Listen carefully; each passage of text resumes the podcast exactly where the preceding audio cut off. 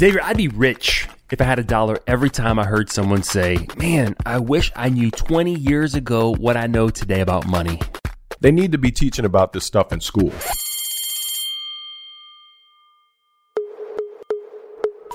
Like the power of investing early, Compound interest. that alone would impact lives.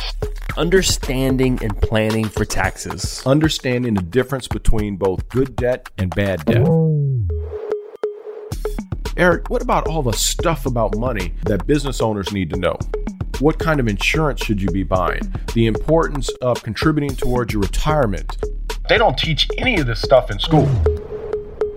Y'all sit back, get ready, because we are talking stuff about money they didn't teach you in school that you need to know. Welcome back to the Stuff About Money podcast. I am Eric Garcia, certified financial planner, one of your co hosts, joined as always with Xavier Angel. Xavier, what's happening, man? Not much, man. Everything is good.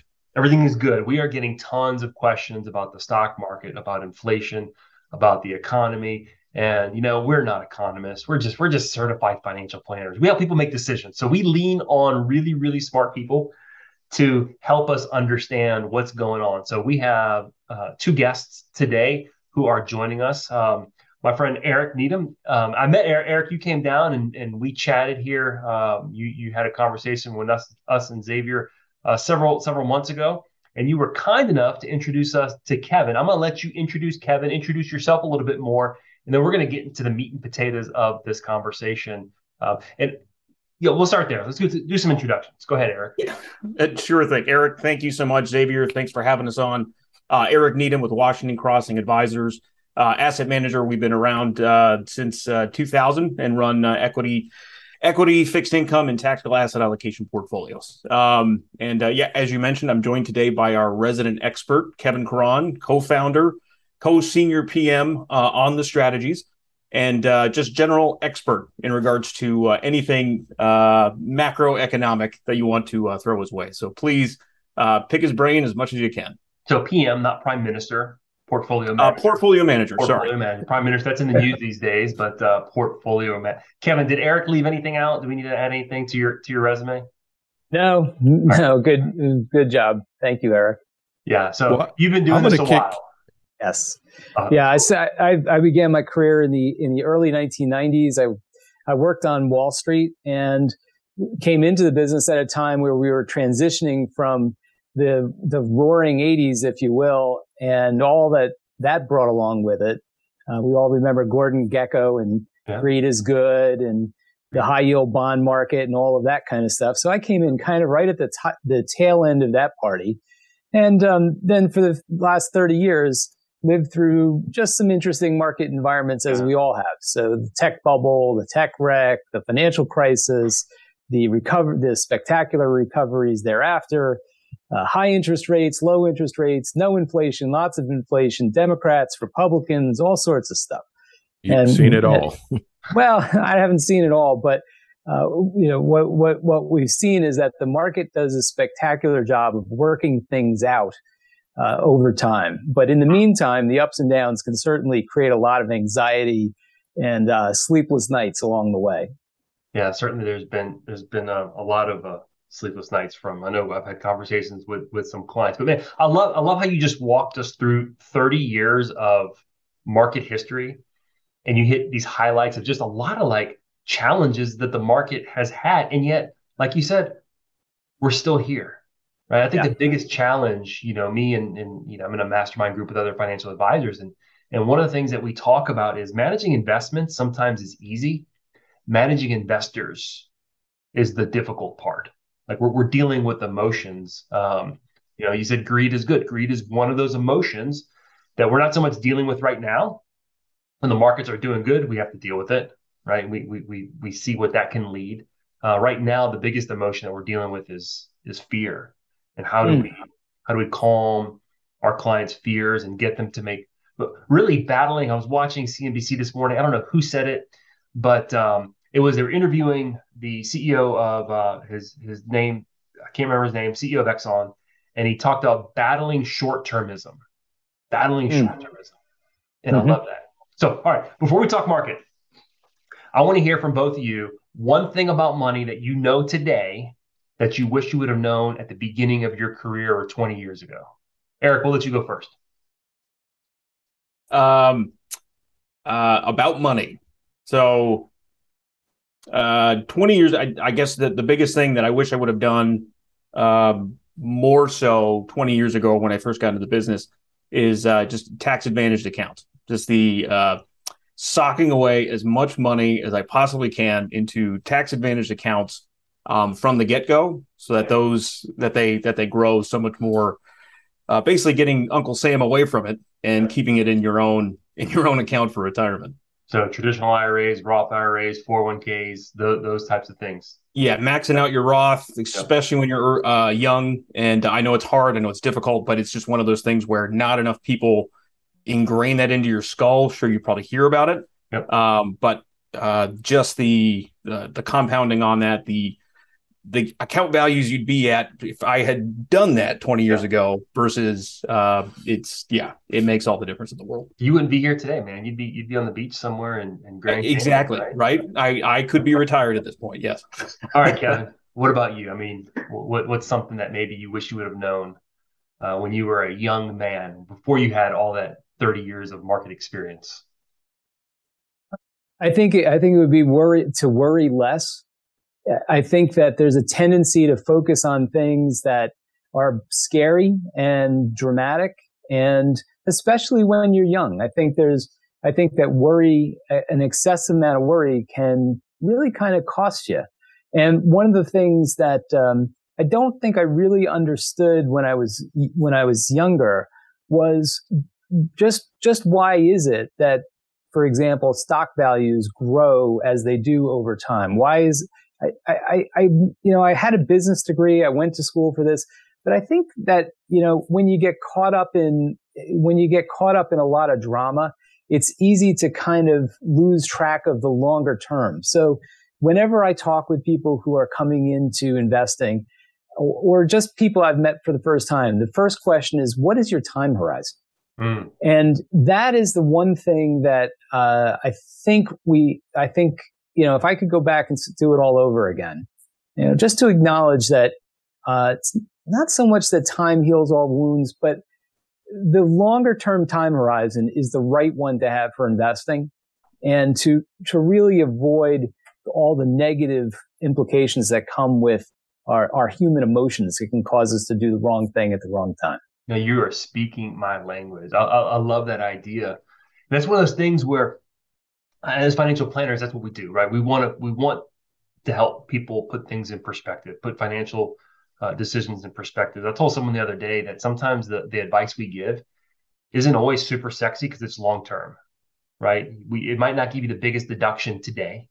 Back to Eric, you're, you're thinking about tax planning, right? It might, but over time, it might save you more money but putting putting things in perspective and understanding the role of emotions in decision making and putting them in their proper in their proper place man. I, I, love that. All right. Let's talk about the market. Let's talk about the economy. Everything just seems broken kevin. It just seems broken. Yeah. um, when when is it going to get back to normal? And what is normal you know what that means. Uh, uh, we, I, I, I, refuse to I refuse to use the word new normal anymore because we've had too many new new normals over the last 30 years to count. So we're not going to say that anymore. Uh, the, I think the state of the, the state of the world is now, always has been, probably always will be a state of moving from crisis to crisis. And those crises are the things that push us forward. If everything was just comfortable all the time and everything fit just right, there would be no reason for change. But the whole process of an of how of an economy and uh, growth ultimately comes from a process of uncomfortability. So we've so we you can go back to the 19 you can start any time, but let's say we started in the 1970s. You had extremely high inflation. You had a significant underinvestment in productive capacity and capital in the United States uh, ultimately that created a lot of pain. The 1970s was not a fun time for a lot of people. Uh, produced some really cool music, actually. there were some good things about the 1970s. Escapism, uh, right? that's right. You, you needed good music to cope. Yeah, but um, ultimately, from that uh, became from that un- that uncomfortable place came some changes and those changes then produced the next decade and so on and so forth. So it seems to me that the process of, of markets always has to do with trying to find a comfortable place. Uh, maybe economists call it equilibrium. Um, but I would just say that in, in my experience, it's always, we've always been in a, some kind of crisis looking to move through that to get to the other place. Um, if there's a positive in all of this, I do see that most people tend to benefit simultaneously from things like an expanding economy. Uh, and that, and so incentives are aligned at the policy level, uh, all the way down to an individual who wakes up in the morning and decides to go to work. We all want to better our life, our lot in life. And very few from the policy level in global politics all the way down to local politics and individuals, families and their own personal decisions. Uh, there, there's a real, there's a, there's a real push and pull because when we find ourselves in a bind, it creates an incentive to move forward. And I think that it, under, undergirding progress is that tension. And so again, right now today, we clearly have that attention with yeah. COVID, higher interest rates, the war in Ukraine, all of these things. Um, but ultimately, we're on a path that will eventually resolve those things because uh, pain is a very good motivator. So, so kind of what you're saying is, don't be afraid. Like crisis might be normal. Like this is, this is, this actually probably is more normal state when we have crisis. You know, straight up markets isn't typically normal. So having crisis isn't something we should be afraid of because it is a little bit more normal, and uh, and friction isn't necessarily bad. One of my favorite one of my favorite proverbs it says as iron sharpens iron. There's this idea like if you want to sharpen iron, there's friction, there's there's heat, right? And so what you're saying is a crisis in the economy could well serve as the friction necessary to further grow.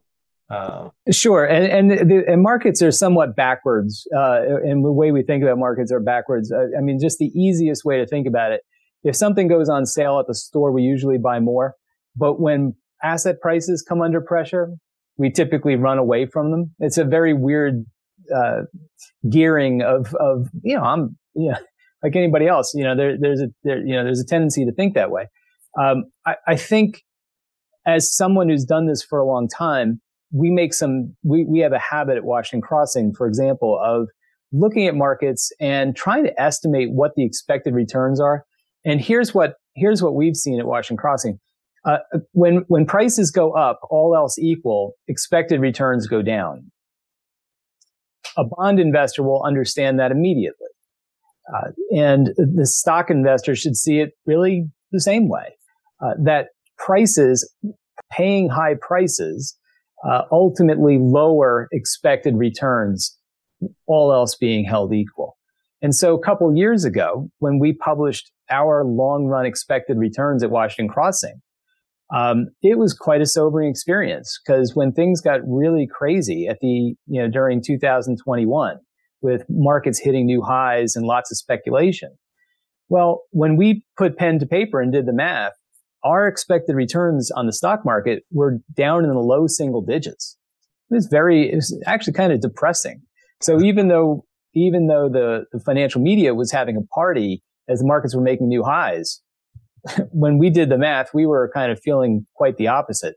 So today, when we do the same math in the same way with prices lower, we're now seeing higher expected returns. And that's actually positive for us. So it's good to, th- to, to be invested in the stock market for growth. Yes. But if you can invest in the stock market for growth, but then have the sensibilities of a bond investor, I think you've got really the best toolbox you could possibly have to be successful over the long term.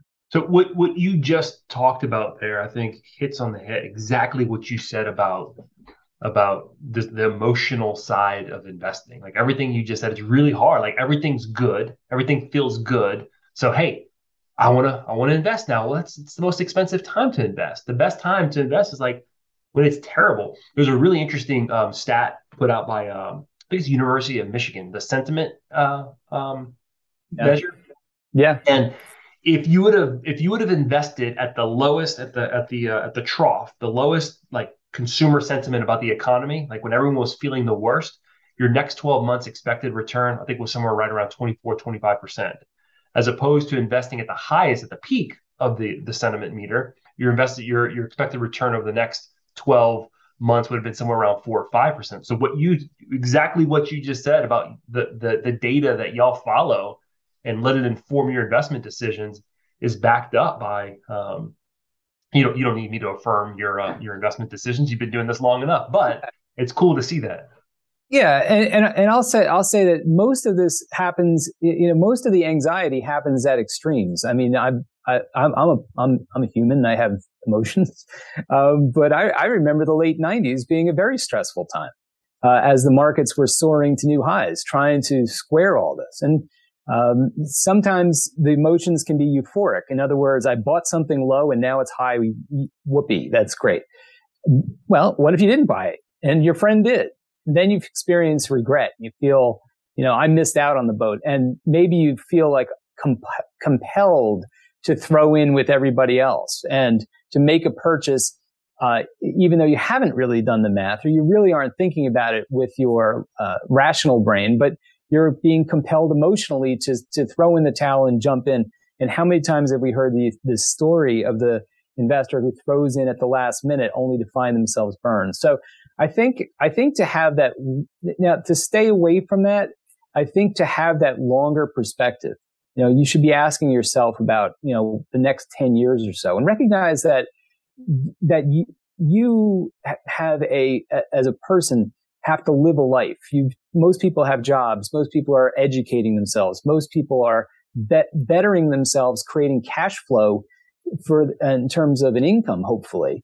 Um, but on top of that, if you're an investor, you have another engine of growth, which is the capital that you have accumulated.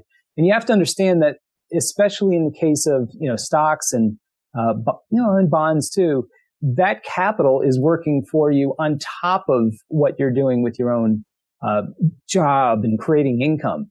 So when you combine those two things and you recognize that as an, as an entity, you're creating personal wealth in two ways by bettering yourself, becoming educated, working, bringing in income, cash flow. It's a flow concept.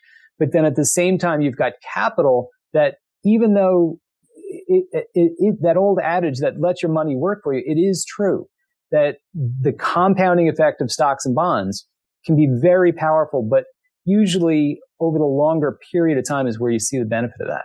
Man, so maintain just, that just, longer view. You just beautifully tied together the thing that Eric wish he would have did 20 years ago and the thing that you wish you would have known 20 years ago perspective and compounding and you just you just beautifully threaded it together i don't know if you intended to do that um, let me let's go back to something you said earlier about this idea of friction and crisis and um, and how it's it's not necessarily all that bad. Then you talk about rising uh, prices and, and, the, and, the, and the valuation of stocks. Rising prices, inflation. That's something that we're really dealing with right now. It's hot and heavy. Um, by the time this episode drops, the Federal Reserve will have have had their meeting in November, and everyone's uh, anxiously anticipating to see what do they do. Do they continue their aggressive rising of interest rates, right? And they're doing that to try to to to curtail inflation. Talk to talk to us in about about inflation. What what should we be expecting? And, and even just the idea, like, well, what's the big deal, right? If things get more expensive, but yet we pay people more, right? Social Security is going up and, and pension payouts are going up because it's all it's all pegged to inflation. So if everything just gets more expensive, what's the big deal? Why why why does it impact the economy? And why does the Fed want to like basically you know get us to the verge of possibly recession or recession to solve the problem.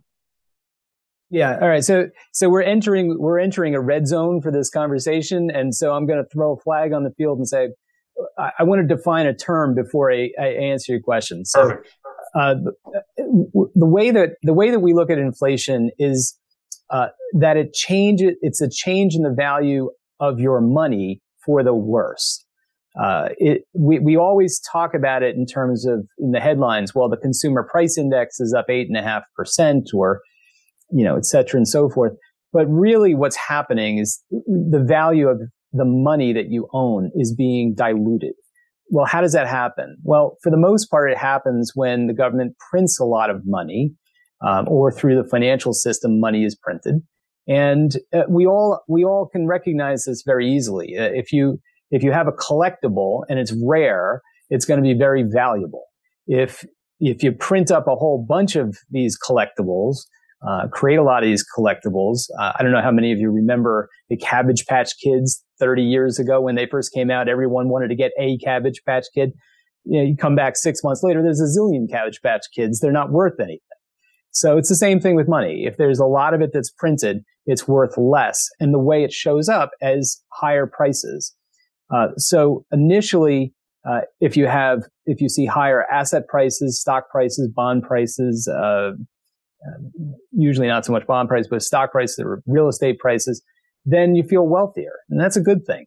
Um, but then as time goes on and we start to see those prices showing up at the gas station and what we have to pay, you know, pay to live every, every day, then the pain comes. So inflation has been with us for at least a hundred years. And as, and as it goes, um, that process is something that's very dangerous to your money. And if I had to just bottom line it, uh, you know, my grandfather, I don't know, 80 years ago, 90 years ago, if he had a hundred dollar bill and he could have invested it in the stock market or, uh, you know, in, you know, in gold even or real estate or put the hundred dollar bill in his, you know, uh, under his mattress. Well, maybe in, maybe in 19, you know, 1930, uh, that hundred dollar bill might have meant a lot to him. Today, hundred dollars really isn't worth all that much. But if that same hundred dollars was invested in stocks or or uh, gold or real estate or whatever, uh, it would be worth something considerable today. So the whole reason we invest is to protect over the long run against the destruction of the value of money, hmm. which is very obvious today. Yeah, so it's one of those risks that we think we're avoiding, right? We we, we try to we try to um, de-risk our portfolios and sometimes people try to de-risk for too long and they've introduced this new risk in their portfolio inflation risk like your money is just sitting there um, or just think, think of it this way. At the price of everything that you look at it's we see it as a number. So you have a, a mil, you know a million dollar house let's say. Well, it's a million. That's a number but it's really a ratio. It's one house for a million dollars. There's two numbers. Mm-hmm. and when you see the value of that million dollar house go up um, it, it, you know, the, the, the, it may be that the house hasn't become intrinsically more valuable at all. Well, if the house hasn't changed in value, it's the same house. Here's well, what I don't understand. It, what you're really seeing, what you're really seeing is that the value of your money is being diluted. So the question then becomes, well, if putting your money under your mattress in the long run risks having it diluted, uh, then you're better, then you need to put your money in some other vehicle. Uh, and typically it would be hard assets or stocks as a hedge against inflation. Where you really tend to get more hurt is as a bondholder, mm-hmm. uh, where your future cash payments become eroded. And that's why bonds have suffered badly this year. Here's what I find interesting. Um, as long as I've been in this business, I came in, I started in 2001, really went independent in 2008. And that's kind of when I would say I really started you know, hard on the investment side. Yeah, I had my licensing, we were doing smaller stuff, but that's when I really started doing advisory business. And as, as long as I can remember, we've had historic low interest rates as long as my career has been around. And people have always talked about, we're going to pay for this one day. We're going to pay for this one day. Inflation is going to go up, but interest rates stayed really, really low. We're going to pay for this one day. And all of a sudden now we're paying for it. And everyone seems surprised by it. Like, oh, inflation is so high. And I'm like, why, why are we surprised? Like, shouldn't, I mean, yes, we're looking backwards and oh yeah, we should have saw it coming. It should have happened. And and we all play, you know, uh, it's always easy to look look, you know, hindsight's always 2020. But like we shouldn't really be surprised by what we've seen this year, should we? Well, you've had a tremendous amount of money created during during uh, since the the pandemic hit. Uh, the the federal government uh, and the Federal Reserve uh, essentially work together to put into existence about $5 trillion of additional money. Uh, if you look at, you know, a measure of the money supply, a common, the most common measure of the money supply, you'll see that the supply of money in the economy has increased by about 40%. uh, in the two years post COVID. So to put that in perspective, um, back in the 70s, when we last had a big inflation problem, uh, there were two surges uh, in the 70s. When the, in 1970, I think two and three, the money supply grew by 20% in that interval. And then in the later 70s, I think it was maybe 76, 77, it again grew by 20%. And we had a terrible inflation in the 70s. Well, in a two year period during COVID, the money supply didn't increase 20%, it increased 40% in one shot. And it was enormous, the amount of money that was put into the economy. And arguably, uh, you now have more money chasing fewer goods. So when you look at the uh, ability of the economy to produce things, economists, including at the Fed, have been reducing what they think the economy is capable of producing. So you've got the you've got the perfect storm for inflation. Now you've created a lot more money, mm-hmm. uh, and you're and arguably when you look at productivity and supply chains and all of that, the ability of the economy to produce things has stagnated. So that is the perfect that's the perfect storm for inflation, and that's why it's in the headlines so much this year. So when the Fed raises rates, talk us through this real quick, and then I have a, a question. I want to switch subjects um, here for a second. So as the Fed raises rates, how does that combat inflation? Talk us through that. So if the, if the Fed is cutting interest rates and buying assets, they're essentially injecting money into the private economy. We can all think about this when we borrow money. Uh, you go to the store, you have a credit card, you go to the cash register, you swipe your credit card you're creating money. You've got a bank essentially that's creating money to set, to settle that transaction at the store. If the money is cheaper to borrow, it's going to be more, it's going to be easier to go to the store and spend that money. And so we collectively create money in that way. The government does it the same way. The government may come along and say, well, we, we, for, to build roads, bridges, or, uh, you know, to supplement, uh, people and businesses during tough times like the pandemic, we're going to inject money into the economy. The Treasury borrows the money. The Fed buys the, the, the Treasury bonds.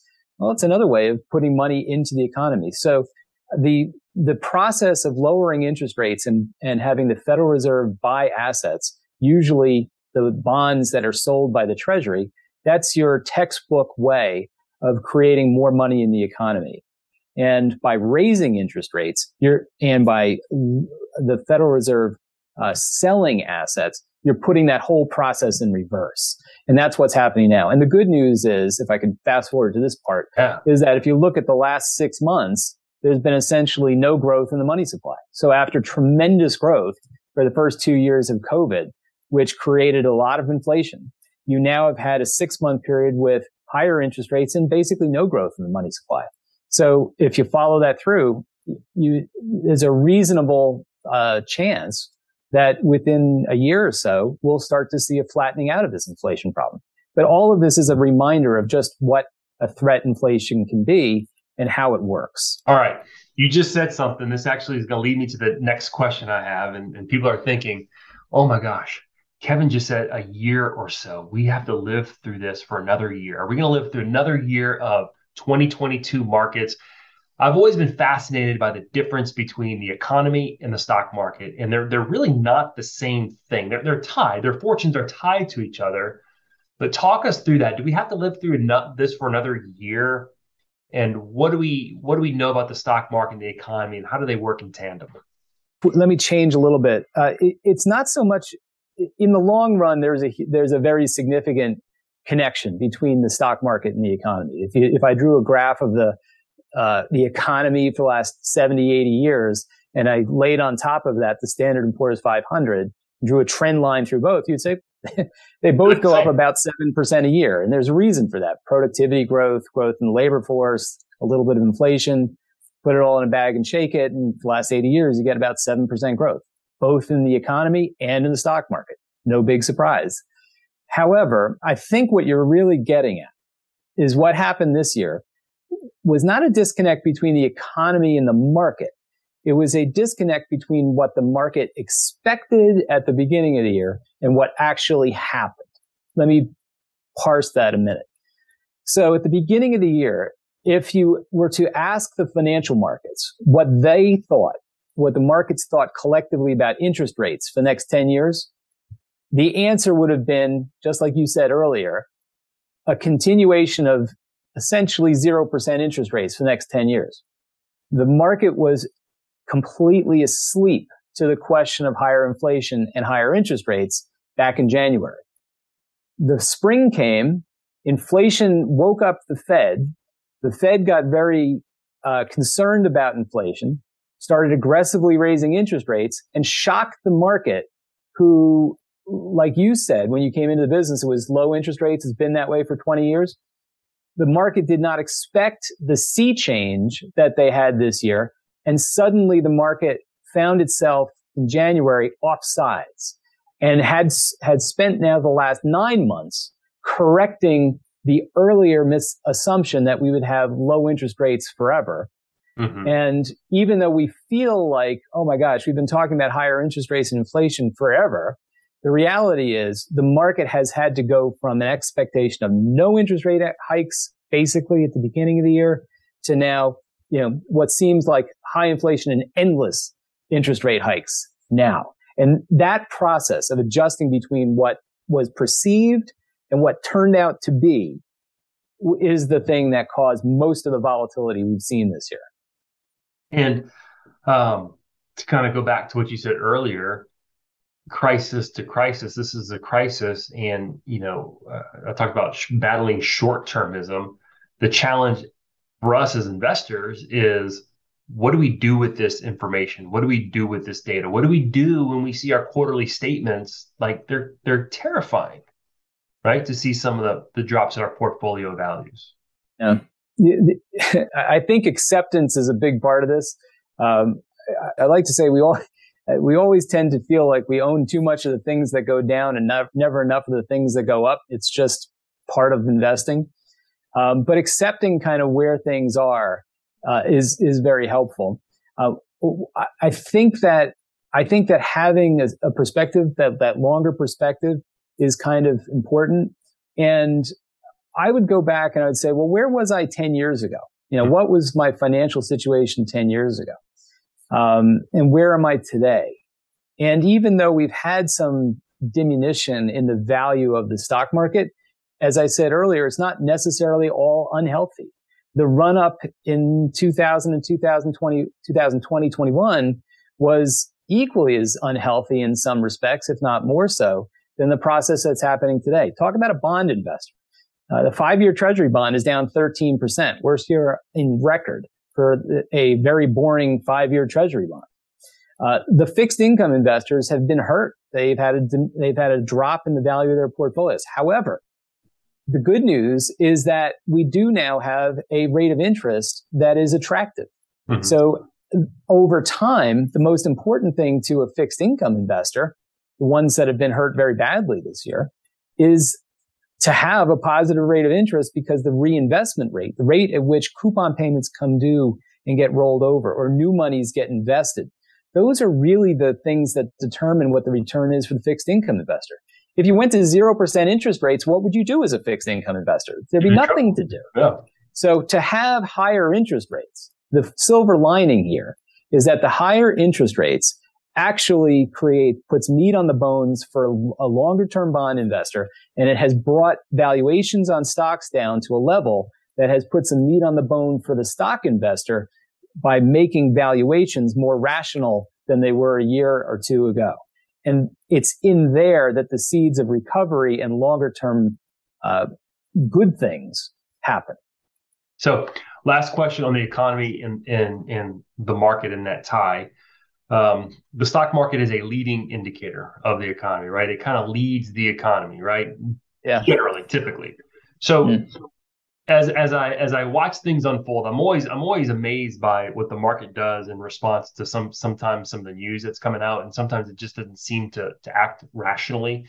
Um, so a lot of the talk right now seems to be actually, you know, I'm, I'm I'm so happy to be talking to you and hear all the all your positive remarks and silver lining remarks because that's not typically what you hear on the network shows. There's still there's still I mean the rhetoric is still hot and heavy about recession, recession, soft yeah. recession. It's still it's still hot and heavy, but yet, my goodness, October has been a phenomenal month for the market in the midst of the rhetoric getting hot and heavy about recession.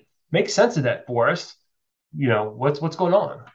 The media never makes a makes a lot of money out of making long term projections. I mean, I, I, you know, I think the financial news shows and Twitter and you know they're they're making a lot more money today than let's say the Farmer's Almanac is. So you know, to have this longer term view of things uh, doesn't really sell newspapers, as they used to say. Um, but uh, ultimately, uh, yeah, we're having a li- we're having a little bit of a rally here. This is a um, uh, wouldn't make too much wouldn't make too much of it. Um, but when you look at the when you look at where where we are, um, it, okay, I'm gonna. I'd say number one, you have to have a longer ter- term point of view. We talked about that. Now I want to take a shorter term view of things. What we've seen this year, the first half of the year, we have a very significant inflation threat. Over the summer, the bond market became skittish about recession. So the focus has shifted in the last six months in a short term view from worry about inflation and overheating to higher interest rates and the potential for a re- recession. And you're seeing it because long-term treasury rates are falling relative to short rates as the Fed raises interest rates. And that's an indicator that a recession is more likely. The other thing that we're seeing is that the earnings forecast on companies uh, are, are starting to roll over. So that's kind of indicative of potentially a, a recessionary kind of environment. The third thing that we see at Washington Crossing, we track the performance of what we call A quality stocks versus F quality stocks. A quality stocks would be those that are more flexible, more predictable, um, more durable companies with like low debt and profitable assets, consistent businesses. Those high quality stocks, let's say the A quality stocks, those are finally performing better than let's call it the F quality stocks as the as the summer took you know kind of wore on and into the fall. So I think that the market is actually worried that we could see some re- recession in the next six months, 12 months, 18 months. Um, the only thing I would throw out there though is that for a garden variety recession, a 20, 30% kind of reduction in stock values is about what you would expect. And we've already had it to, to your point. So the good case scenario is that you have a relatively mild recession and then you move on. You get to the other side of that market can perform better because once the market kind of, as I was saying earlier, once the market already expects something and has priced it in, mm-hmm. it can cope with it. So, so that goes back to we might have a, we, it's looking more likely that we're going to have a recession but yeah. the good news is that it is, you know, to some extent priced in. So it's already, it goes back to the comments about the market didn't expect interest rates going up. Interest rates started going up. It shocked the market. The market's expecting recession. Recession happens. I mean, they might the day they come out and say we're in recession, the stock market could could go up, right? Because the stock market's like, yeah, of course we knew that. But investors, yeah, we, we kind of had an idea. Maybe it won't go up, but you see my right. Right. And then of course getting back to the media, the media will will will be very much focused on on losses. Investors hate you've heard this one I'm sure a thousand times. Investors hate losses twice as much as they uh, like gains. Yep. So if you want to get people's attention, you know, the bad news sells on the front page of the newspaper and so that's what what you're going to hear about all the time. One last thing that we'll cover real quick and then another hot topic because um, it sells our midterms. Everyone's talking about the midterms in the market. should we be worried? should we be worried? What's what's oh my gosh, if if this party wins, then this is going to happen. If that party wins, then this is going to happen. I tell people, look, investors are going to make money. Doesn't matter who wins. They just they don't. The stock market doesn't like uncertainty, and and when we're leading up to a midterm, there's uncertainty. The stock market just wants to know what the rules are going to be, and then, and then we'll figure it out. First of all, I have two I have two kids in college, both of whom are taking midterms now and are very very stressed out about their midterms. So as soon as he said midterms, my my brain immediately went to uh, to college midterms. But yes, the midterms are coming up, and you can he, you can hear the drumbeat now. Um, essentially, you know, the typically in midterms, the incumbents lose. Uh, they lose some ground. That's the you know. So if you just looked at history, uh, there would be some expectation that maybe maybe you would end up in a situation where there's a little more gridlock in Washington. Um, ultimately, ultimately, if you look at an inflationary gap, an inflationary problem, which is what we seem to be confronted with today, the textbook remedy for it is to tighten, is to raise interest rates, basically tighten up on monetary policy, which is happening. And then the other part of it would be to uh, the other part of it would be to cut spending, government to cut spending and raise taxes, essentially shrink the budget deficit. Which, if you ended up with a with uh, more gridlock in Washington, uh, that's probably what you would end up getting. But the good news would be that that that that response to kind of shrink uh, sp- government spending, raise taxes, shrink the deficit. That's the text. That's the textbook answer to an inflation problem. So if you get, so if you were to get a more, uh, if you, if, if the Democrats were to lose, uh, some seats and you ended up with a little bit more gridlock and, you know, as a consequence, you ended up with a little bit of a smaller budget deficit. You know, in, in a sense, it would be almost what the doctor ordered, ordered, at least if you read any macroeconomics textbook is what you're supposed to do to mm-hmm. cure an inflation problem. So I don't know that that would be the worst outcome. Okay. Cool. So, um, Xavier, I've been asking all the questions, and we're coming up here to the end of the call. So, do you, any you have any comments or questions or anything before uh, we wrap up? No, keep it keep it rolling.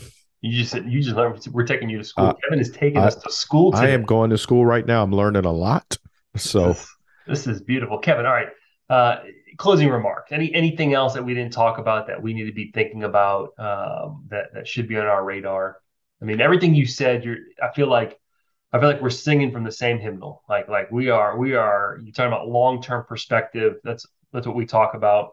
The idea of um, of having someone help you manage emotions and making decisions so important, so important. So, what? Give us something here to close us out. If there's something that we that we're not thinking about.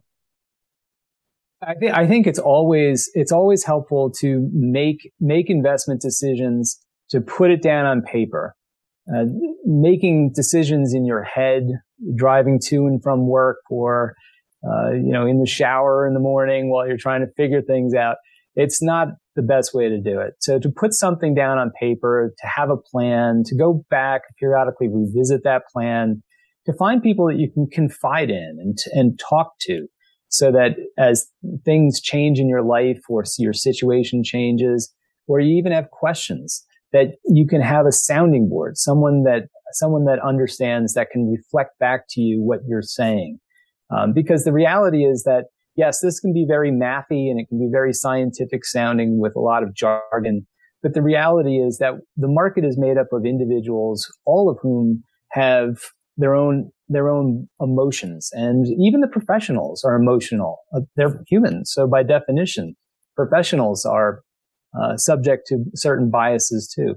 But I think if we if we find people in life that we can talk to and confide in and bounce ideas off of, that process can lead us typically to better places, greater wealth, and avoid some of the pitfalls and mistakes that typically can trip us up along the way. So keep that longer perspective. Understand that yes, we're going through tough times. Acceptance is key to that. And if you can find someone to talk to and bounce ideas off of, someone you can trust, build that relationship over time. That relationship can be the most valuable thing that you really ultimately have as an investor. Man, I love that. I love that. Uh, I was having a conversation with someone the other day that um, we called it emotional math. Not all financial decisions are made uh, with with dollars and cents in mind. That we have to realize that we are emotional beings, and sometimes emotions are, are very bad advisors. Sometimes they're telling us things that we need to pay attention to and lean into. So um, Man, Kevin, right. thank you, thank you for your time. I know you, I know you're busy, and I know you have uh, uh, a lot of uh, analysis and stock analysis to go do. Things seem to be changing minute by minute. Eric, thanks again for the uh, introduction to Kevin and, and Xavier. I, I, hope we, we hope we brought you to school, man. Appreciate you guys coming. I learned a lot today. You could be a PhD De- or done. Definitely. Thank you for taking me to school, guys. Thank you guys for having us, and uh, yeah, let us know if you ever want us to uh, to get back on. I know Kevin yeah. is always uh, always looking forward to, to teach a class. So awesome. All right, guys. Thank you. All right, guys. Take care. Thanks so much. Information presented and discussed on the Stuff About Money podcast is for educational purposes only and does not constitute direct financial advice. Consult with a qualified financial advisor prior to implementing any strategies discussed. Eric Garcia and Xavier Angel's branch office is located in New Orleans, Louisiana. The branch phone number is 504 218 5479. Securities offered through Royal Alliance Associates Incorporated, member FINRA SIPC. Advisory services offered through New Century Financial Group LLC, a registered investment advisor not affiliated with Royal Alliance Associates Incorporated.